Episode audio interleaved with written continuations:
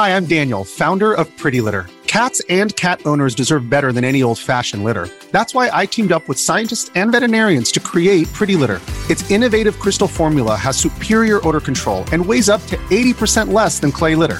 Pretty Litter even monitors health by changing colors to help detect early signs of potential illness. It's the world's smartest kitty litter. Go to prettylitter.com and use code SPOTIFY for 20% off your first order and a free cat toy. Terms and conditions apply. See site for details. Welcome to the Weekly Exchange.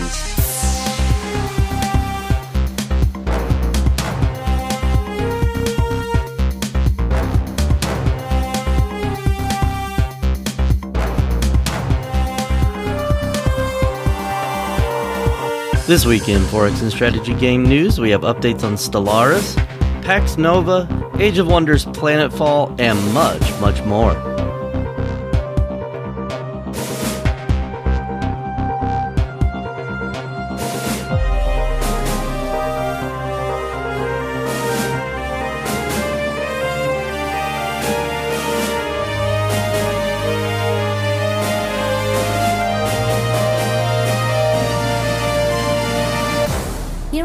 Hosts, Nate and Troy.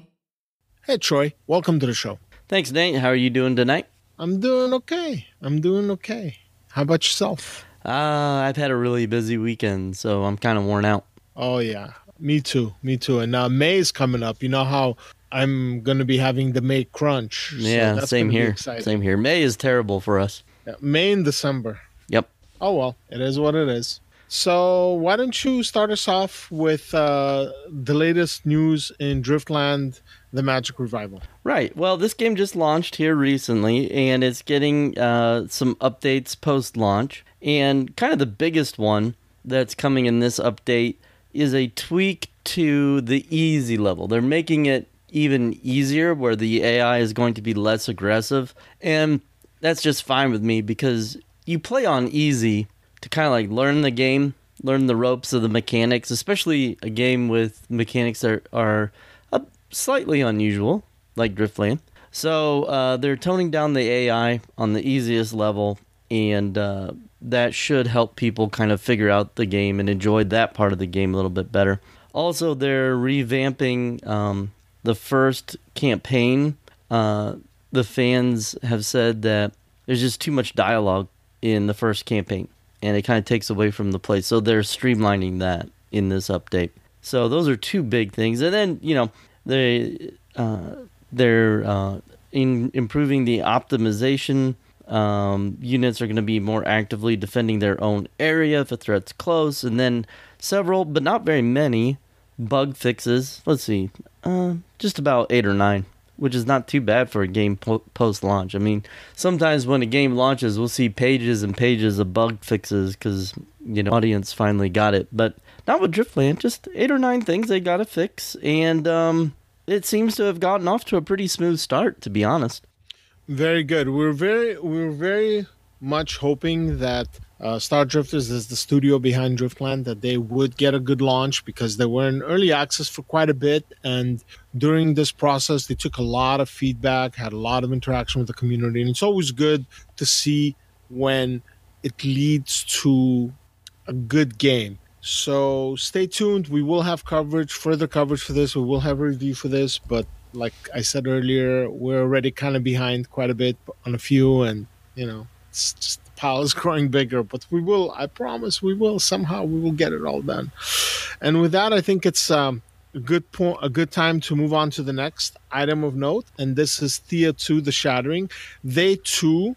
Uh, so a couple of weeks ago, um, we had talked about them possibly having a May release. Well, it's official. It's I believe it's coming out on May 9th out of early access and they recently released this like like little narrative teaser trailer which will be linked in the notes that has uh, one of the one of the kids growing up to becoming a rat and then the story of this rat and the village and uh, everything that happens. It's really interesting. It's very cool. You're definitely want to watch this. It's i think it's like a minute and a half or two minutes long but it's it shows you the potential the narrative that can happen within thea how it's so organic. Like you they don't set it up a certain way just kind of you know one thing after the other, and all kinds of interesting stuff happens. So that's the first thing. Now, the second thing with Thea is that they released another update, another patch, and within it, they finally added all the Kickstarter quests. So people that backed it through Kickstarter got to write little quest chains and whatnot. So those got added. They're continuing to take feedback on you know how to improvise the user interface, how to change the uh, the mechanics behind food transfer. So, for example, if you originate um, a party of however many characters, you have to make sure that they have wood because you can't camp without wood. You have to make sure they have food. You have to make sure there's variety because you know who wants to eat the same thing over and over, and as well as the food imparting particular bonuses up to a point you know stay, being reasonable. Because in the first game if you could have 20 30 types of food your party were like you know they, they were strong enough to take on the gods even if they're low level just because of all the food variety. So they definitely nerfed that.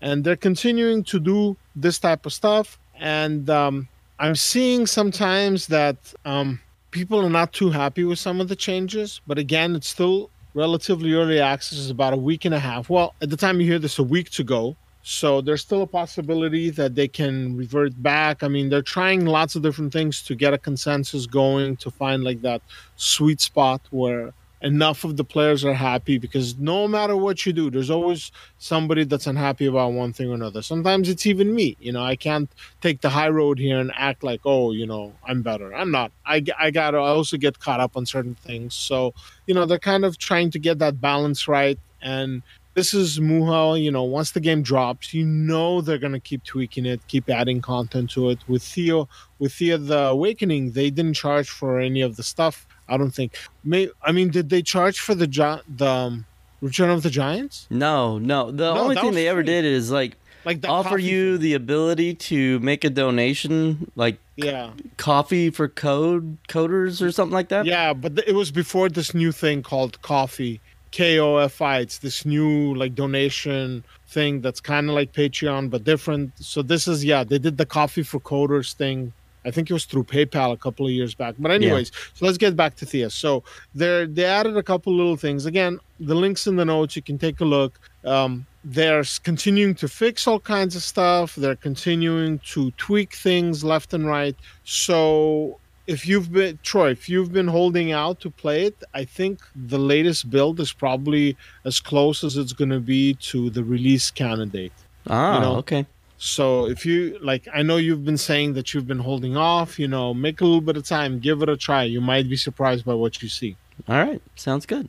Uh, we'll move on to Age of Wonders Planetfall next, and this week we get a lot more information about the Syndicate faction and one thing that really struck me about this faction is the aesthetics of it. Um, Age of Wonders Planetfall overall has this sort of a very industrial, post apocalyptic feel to it. Um, many of the factions have units that are grungy, or the uh, the designs of the vehicles are very brutalistic, um, almost in some cases like a, a Mad Max kind of feel. But the Syndicate are very clean and crisp. Their colonies are beautiful and artistic. They use lots of vibrant colors. And so I think a lot of people will be attracted to this faction just on the aesthetics of it. They're mainly a covert slash espionage type faction, which we've covered before, and they use a lot of their psionic powers in combat. So, one of the things that helps to differentiate them from the other factions is their um, like their disciplines, their um, their doctrines, I guess, which are kind of like um, enchantments or spells yeah, in Age of Wonders three. But yeah, they're like the spells that basically the global spells essentially that would could impact the city or could you know impact particular faction in a particular way. That's kind of what these are too. Right. So um, those are something you're going to research as you play, and they have some interesting ones. Like you can uh, sabotage the industry of an uh, enemy sit, uh, colony, I should say, for uh, like ten turns, or uh, you have um, the ability to just insta kill one of the weaker units, and if it doesn't kill them, they take thirty psi damage. Um, you can press people into service uh, from your population, and they become um, the indentured unit, which I'll go on and explain that a little bit more. The indentured units are described as the slave units of the syndicate, where they attach uh, mind control collars to uh, essentially people that they capture or uh, the lower classes of their own society and uh, force them to fight for them. And these indentured units have another unit that uh, looks like Baron Harkonnen from Dune, and he's basically their taskmaster. He's called a subjugator, and he's the one that kind of drives the indentured units around and can even resurrect them using their technology, uh, as long as he's surviving and has enough of his psi power to do that. So that that's kind of how those work. Now there are, they have other units. Um, they they have a, an overseer unit which uh, has the ability to override their control col- collars, uh, and that does damage them, but it gives them back all their action points. So you, I guess you can have that sort of trade off there. I'm going to hurt my units, but they're going to get back their a- action points. So if I really need to finish off something that I'm fighting, I can make this sacrifice and do that. So that's kind of interesting. Uh, they have assassin units and uh, wraith units and things like this, which are all very in flavor for their faction. Um, let's see, what else could we talk about here? So uh, they have some larger attack war machines too. One even kind of looks like a, a Jabba sail barge and this sort of thing. So uh, all their units float. That's one thing. I mean, other than like um, their assassin unit and their well, the enslaved units do not float. So let's let's put that there. But the ones actually controlled by members of the syndicate do float, and uh, the blog post describes them as like they don't want to touch the filthy ground with their feet. So all their units float, all their big units float, and uh, that does give them advantages because you remember in Age of Wonders Planetfall there can be uh, obstacles on the ground that could harm a unit when a unit steps on it. So if they don't step on it, then they can't be harmed by it. So that's kind of interesting. Mm-hmm. Mm-hmm. So uh, we'll have a link to the blog post. It's rather lengthy, and I've gone on for a while about it. But uh, you can read more about them there. But essentially, again, this is the espionage faction uh, with enslaved units and uh, psionic powers. And so that's kind of what this faction is all about.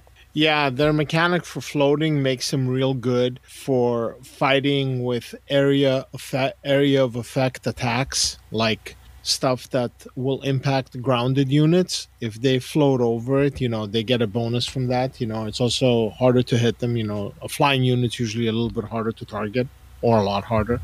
But uh, anyways, uh, moving on to another title. This one is for Stellaris, and this week's um, Dev Diary is talking about the next DLC, and they're um, expounding on what they had mentioned in last week's Dev Diary. This one specifically is called Archaeology. So when we were when we did the um, Audible extension for it, we were kind of trying to futurecast as to where Stellaris needs to go in the short term because of all these changes they've been making, you know, to give the community a chance to catch up, to take the game and to I, I guess for lack of a better word normalize it. And i don't say that like it's an abnormal game but i mean normalize it as in get everything working and kind of set a new base because like with each of the last couple of releases they keep adding things and old features disappear or they get thrown in the back so at this point kind of get everything to the same level and one of the things we wanted to see is more stories because essentially Stellaris is a story engine. Lots of random events, all kinds of stuff, and from game to game, you can have very various combinations of events that can give you a very different experience. So that's kind of what they're doing here with archaeology, and essentially they're creating um, a new quest chain that depends on the particular tech that or discovery that is made. So in this dev diary, like I've gone over it several times, and what I haven't noticed is what happens if there's an archaeological site in um, uh, an enemy territory or uncontrolled space because here they're specifically talking about stuff that's within your domain so anyway so when your scientist discovers an archaeological site they begin to research it and at various steps um, things will happen. You might have random events that happen that change the narrative. Like, know, I mean, they don't really give examples as to what can happen, but you have like if you think of some of the other stories that occur in Stellaris, imagine if in the midst of your discovery you awake a rogue AI and you know you have you have some uh, empire around you. Uh, all of a sudden get triggered by this. Well, here it could be something different, and it could result potentially in a boon to your species or malice or anything or just just who knows what and there's a kind of a journal being kept as this is going on so at a later point you can go back and see how everything was developed and how it branched and whether it was one or six different possibilities. I mean, I don't know. I don't know if you'll see the possibilities, but you'll see how many different branches there were and which directions they went and what choices you made. So it's kind of interesting. It's like you're continuing on your path to create a more personal experience. And as far as I can tell, that was one of the major things that Joshua kept praising Stellaris for constantly coming up with these little twists and like even on old um, events you would still sometimes get something new almost almost to the level of what happens in Thea so that's definitely and I know a lot of the people that have been kind of down on Stellaris of late maybe this will get them back into it because they'll they'll find there'll be like new little things to find and little fun you know little fun tidbits here and there or maybe big ones. I mean I, I have no idea what they're gonna do with this. I mean it could be something like you just discovered like you know the death star the moon the moon orbiting your planet. It's not actually a moon. It's a giant spaceship and now you have a massive advantage over everybody and you can go on a conquering you know fit and then but maybe there's some fallen empire somewhere who wants their you know planet killer back. So now you've gone to war with it. I don't know that this is going to happen but i think that could be fun. So that's essentially what this is is you can get new apparently you can get new tech out of this. You can get all kinds of bonuses and there's a lot that can happen with this. So it should be very interesting to see where paradox goes with 2.3 but so far like I don't know if it's going to be like a bunch of story packs. Is 2.2 going to be story packs with everything else being brought up to date, or is it going to be like, is there going to be a new race introduced that's going to have its own narrative? That's part of the whole archaeological quest thing. So I don't know. Okay, I'm keeping my eyes open and I'm staying kind of excited. I mean, I'm wondering at what point I need to jump back in and give it another spin. You know? Yeah, for sure. Uh, I hope it does turn out well because I know there were a lot of people loving it, and then were disappointed by it, and I really hate that for people. Mm-hmm. Uh, I just I just wish that they could just straight up enjoy the game. So I hope whatever they do over there at Paradox, they can bring back a lot of the the people who played it and loved it, and give them something that they're really going to enjoy. Absolutely, absolutely. So now we're going to move on to Pax Nova. And if you don't remember what that is, it's by Grey Wolf Entertainment and it's being published by Iceberg. And it's a game that for some it might be the the holy grail for them. Uh, it combines space exploration and combat with terrestrial exploration and combat. So uh, you can kind of sort of get that in um, predestination, but you can't just like have a fight anywhere.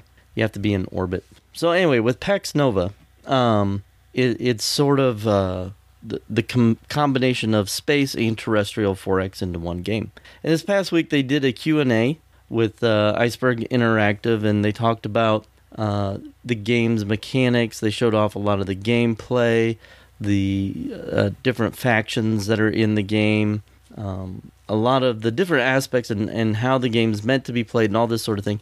And the biggest thing that came out of it is the release date which is May 9th, which is right around the corner. When we're recording this, that's like 10 days away. So when you hear this, it'll probably be about a week away. And that's that's really soon. In fact, that's right there with uh, Thea 2, the, the Shattering. So, like, we're going to have a bunch of uh, 4X games come out, like, r- rapid fire here before everybody leaves for the summer and nobody can sell anything. I, so, just a quick uh, correction. I just checked our calendar, and it's actually Thea 2 is hitting uh, May 13th. Right.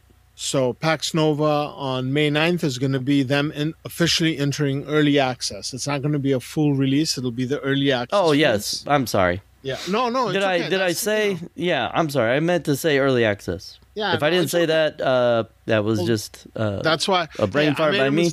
I, I made a mistake, so this is an opportunity to jump in and kind of you know two birds, one stone type of thing. Okay. Yeah, so it's coming out and they're all coming out before summer and you know, you can't release a game on Steam um in like June, July because n- nobody cares. And even August is a little iffy.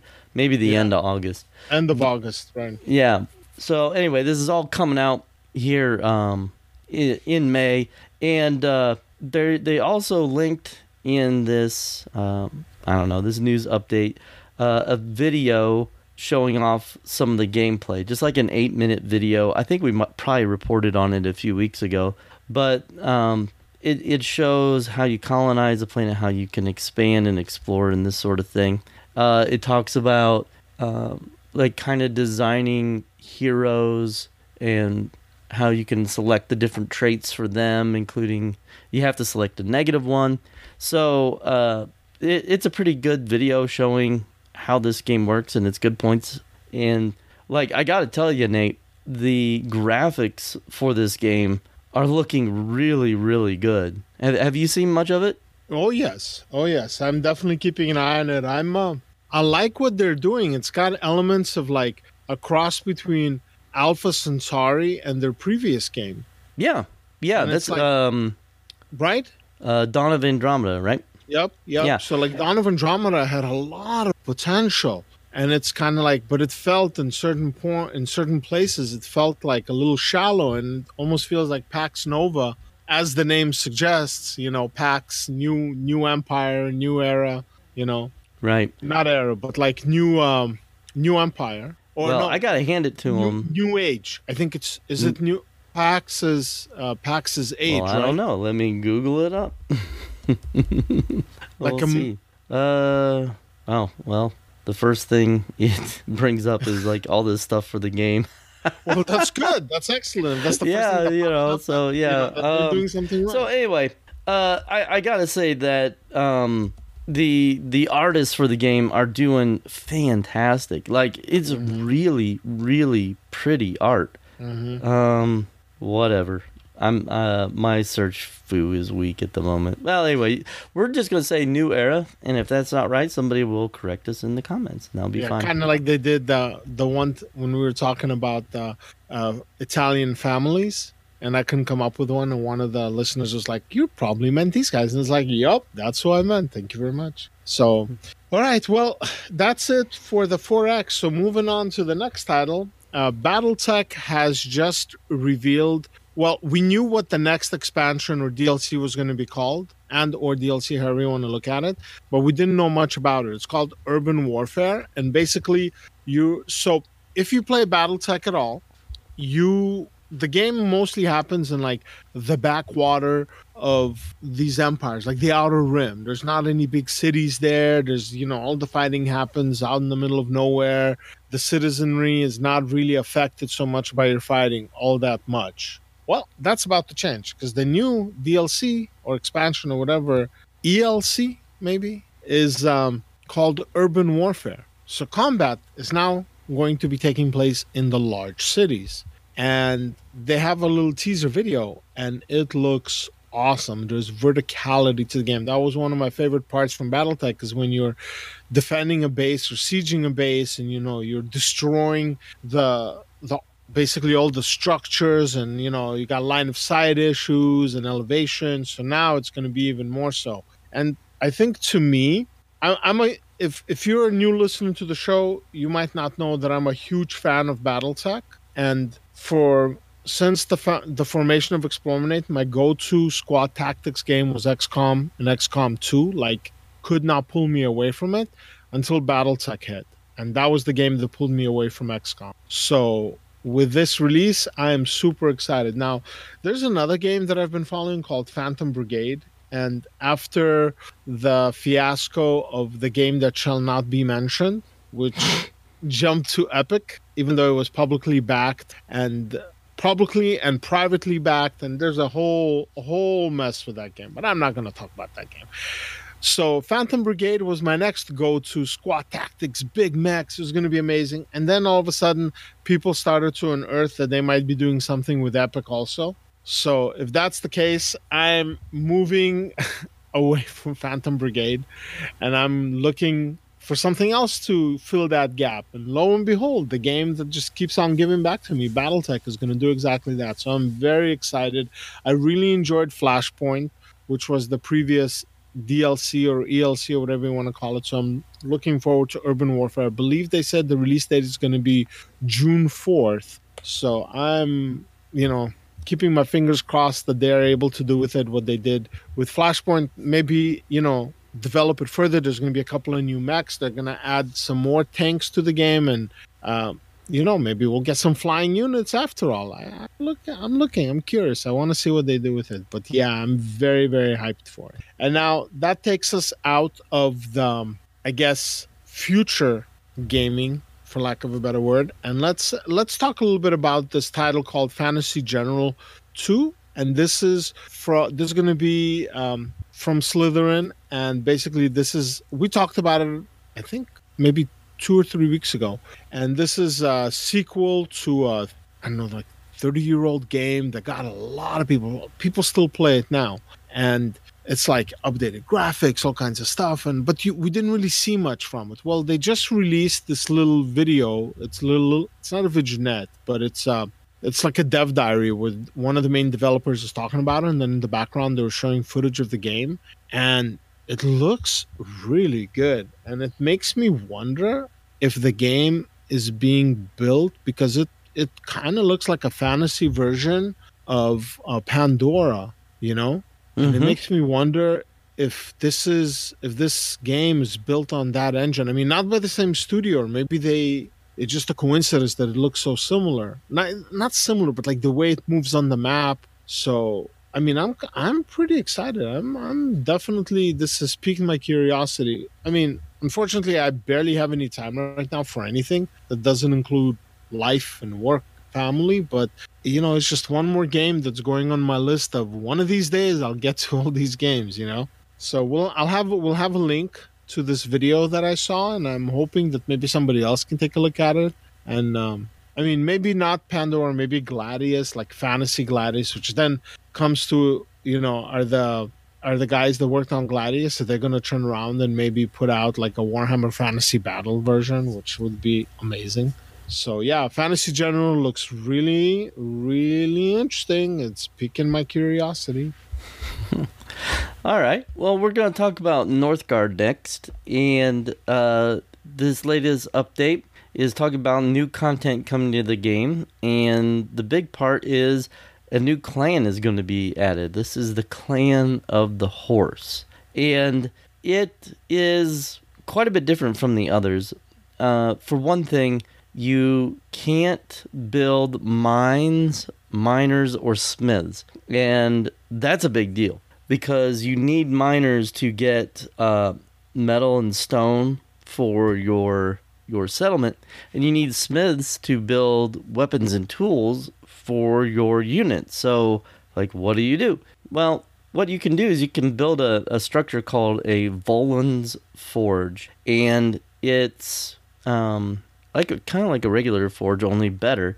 And what you do instead of having miners and smiths is you can have up to two war chiefs for this faction, and they can be your miners and smiths, and they're super fast at collecting um, items from from the from the resource deposits, and then making things in their special forge and you can even research more technology that will make them even faster. So rather than use your war chief as kind of exclusively as a, uh, a person that's leading the troops into battle you're using them more to manage your resources within your empire. And so that's really interesting and different. Uh, also this faction can have up to two relics and um, they can create two special units a Thane, which is um, sort of, well, I know what it was historically, but I guess in this game it's more like a merchant where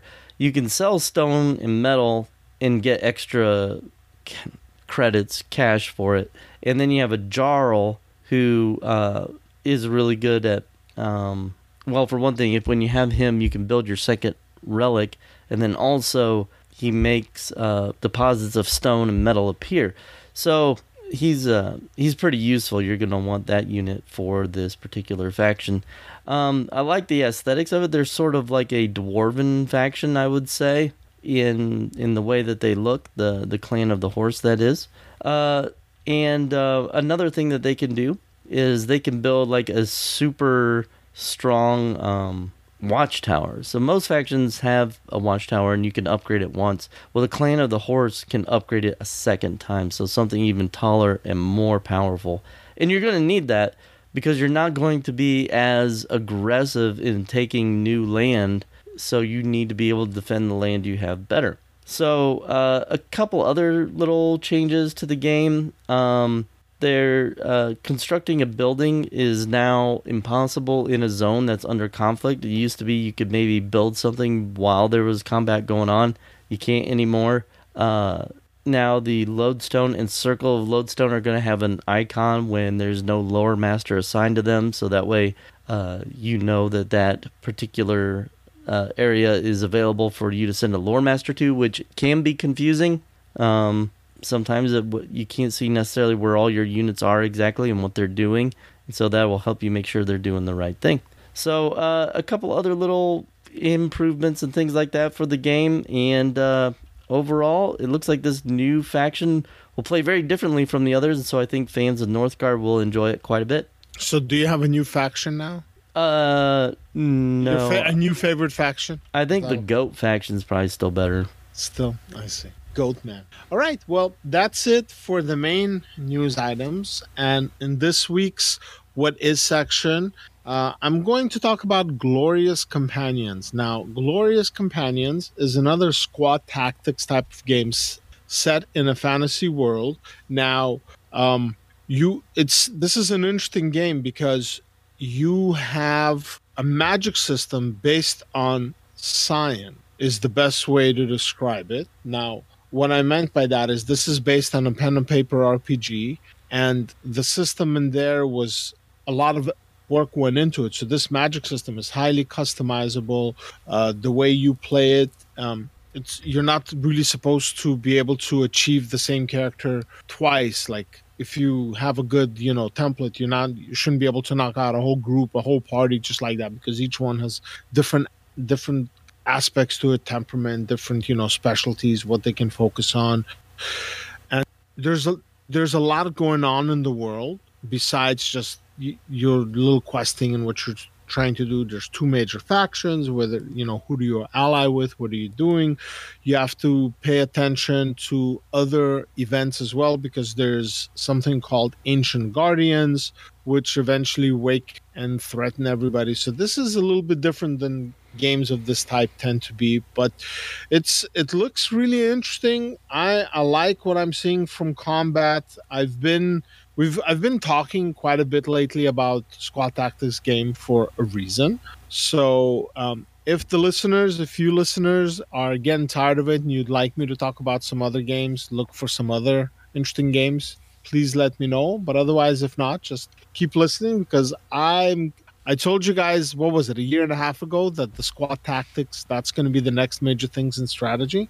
And here we are, you know, week after week, interesting games, lots of different types of games are coming. Some of them are good, some of them not quite. So we'll see. I believe the release for this is supposed to be in June.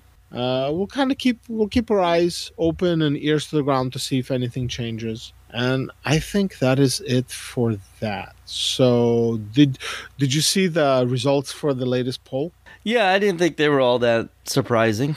I agree. I, I like that um, nobody wa- likes to game on their commute. There's only one person that games in their commute. So either very few people have long commutes, or they don't take public transportation, or they have no commutes at all. You know. Yeah, uh, why don't you just review what the question was real quick? Sure. So the question was, when do you like to game? Basically, when you know, as as a listener, when do you play? Some people can only play in the mornings. Some people play in the afternoons, others in the evenings, at night, on their commute, whenever. So that was that was kind of the question. And the, you're right. The the um, results were not surprising. Majority of people game at night. Um, the next most pop that was basically 60 percent of the people game at night. Sixty percent of the voters. And then the next most popular one was there was no particular preference. That's 27%. Now my my guess is that probably has to do with the audience. So I think the older the audience, the more likely you are to game at night because during the day you're at work, you know, like family, kids, things like that. So at night when, you know, everybody's going down, you have a couple of hours to yourself. Maybe that's when you game, maybe your other friends are on. So if you're doing multiplayer or something like that. And not too many people game in the morning or during the day but that's again that I think that also has to do with our particular audience and the games that are being played too.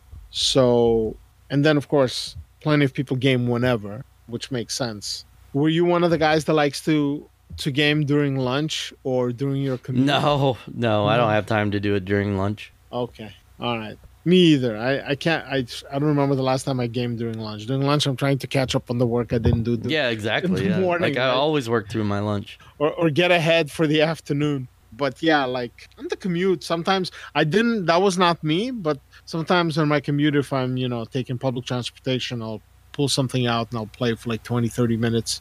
But it doesn't happen too often. Even on my commute, a lot of times I'm working or you know doing something related. So that's it. So by the time you that you hear the show, the new poll will be up, but I haven't figured out the question yet. I got a couple, so I'll decide over the weekend and it'll be up. I think let me see. Yeah, so by the time you hear this, the new poll will literally just have gone up. So I think that's that. All right. Well, with that being said, Troy, have you had a chance to play anything this week? Uh, not really. Like I said, I've been pretty busy. I did get to play a few hours of Blitz last night. Mm-hmm. Uh, Wargaming introduced a new patch to the game this past week that revamped the quest system in World of Tanks Blitz, and it is a whole lot better now. I really, really like it. I think it improved the the gaming experience quite a bit. They also did a bit of a refresh on the user interface for the game which is mm-hmm, nice. Mm-hmm, mm-hmm. Um, I didn't think it was that bad to begin with, but it's more aesthetically pleasing now, and I think it loads just a little bit faster, to be honest.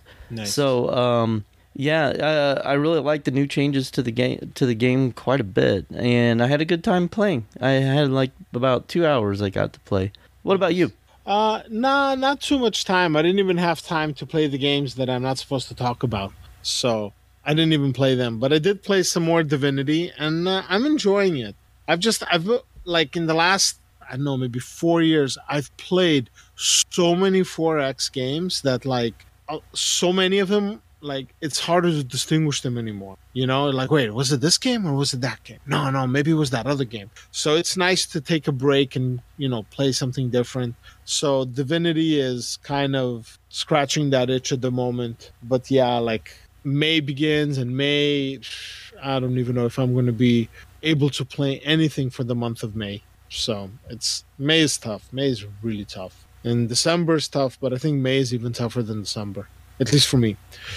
So we'll see. But yeah, still enjoying Divinity Original Sin. It's uh I have the enhanced edition, so like all the major I think all the lines are voice acted and like they did a really good job with all the voice acting. It's pretty funny. And uh, you know, I think that's it. Not much else. And um with that, I think we're wrapping it up. So, a huge thank you to our fans, to our listeners, to our patrons who make all of this happen. Thank you so much. We really, really appreciate you.